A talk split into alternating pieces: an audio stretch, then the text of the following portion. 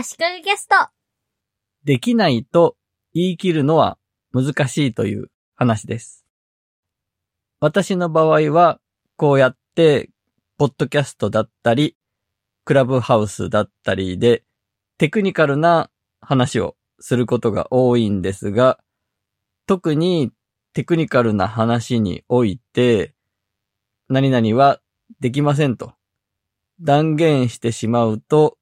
嘘になってしまうケースが多いなと思うんですね。例えば、先日、クラブハウスで、クラブハウスは録音ができないから、複数人でのポッドキャストの収録には使えないよねという話をしました。そこでできないと言ったのは、クラブハウス自体に録音機能がないこと。iPhone の画面収録を使ったとしても、相手の声は録音されても、こちらの音は録音できないはずだというところからですね。でもこれ、やろうと思えば、いくらでも方法はありますよね。一番簡単そうなのは、ボイスレコーダーなどで録音することですよね。iPhone にはイヤホンなどをつながずに iPhone のスピーカーから音を出して、それをボイスレコーダーであったり、iPad だったり、クラブハウスに使っている iPhone とは別の iPhone だったりで録音すればいいだけですよね。自分の声の大きさと iPhone から鳴っている相手の声の大きさを揃えるのがちょっと難しいかなとは思いますが、録音できないことはないですよね。あるいは、ポッドトラック P4 というデバイスを使えば、録音できるはずです。ポッドトラック P4 は、以前、旅するポッドトラック P4 という企画で、電気屋ウォーカーのコーヒーさんから借りたことがあって、足利キャストでも、ポッドトラック P4 について話をしたこともあります。iPhone とポッドトラック P4 をオーディオのケーブルでつないで、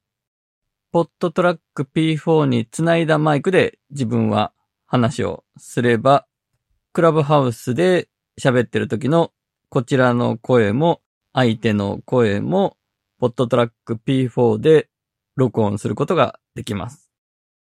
ポッドトラック P4 につないだマイクで必ず喋らないといけないんですが、いいマイクを使ってクラブハウスに参加できるので、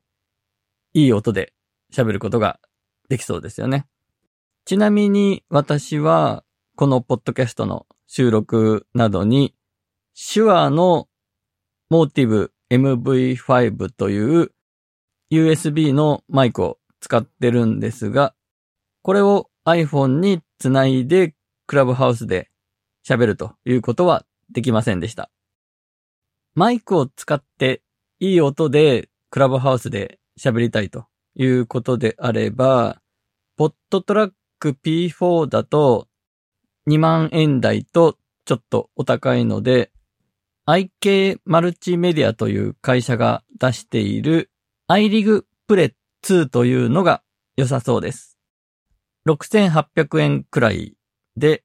iPhone とはオーディオケーブルでつないで XLR 端子のコンデンサーマイクやダイナミックマイクをつなげられるようになっています。話がどんどんそれましたが、クラブハウスで自分と相手が喋っている音を同時に録音する方法はないことはないということですね。そして私がクラブハウス上で、クラブハウスでは録音できないからという話をしたと言いましたが、喋りながら本当はできるんだけどなということが頭をよぎり、やろうと思えばできるんですけどね、みたいな一言を加えてしまっていたと思います。話をわかりやすくする上では、そこでは一旦言い切っておいた方が良かったとは思うんですね。そういう何々はできませんと言った後で、いや、でもやろうと思ったらやる方法はあるんですけど、みたいなことをついつい言ってしまいがちなんですね、私は。なお、また話ちょっとそれますが、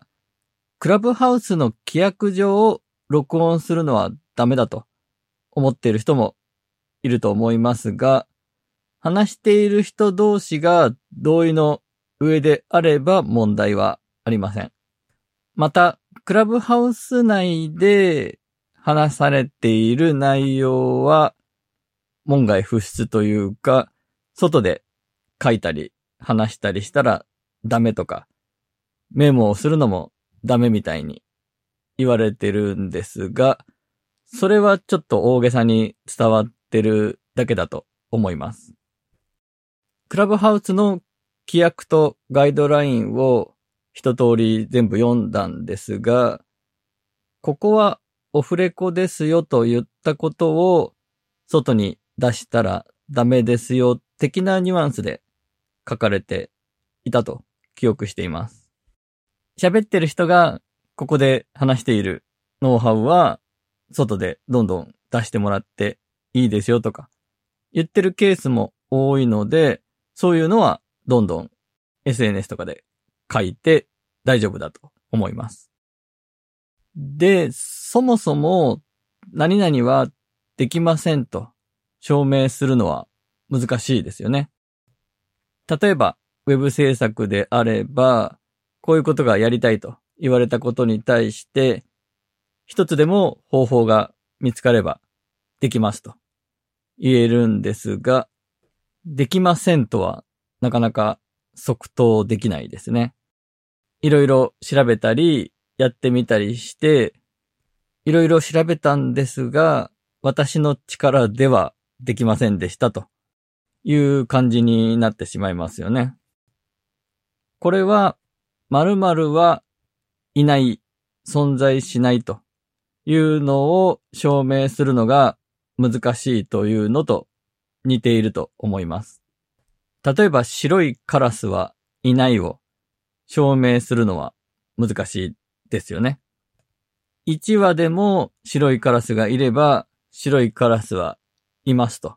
証明できるんですが、いないを証明するにはすべてのカラスを調べなきゃいけないということで、現実的には無理ということになりますね。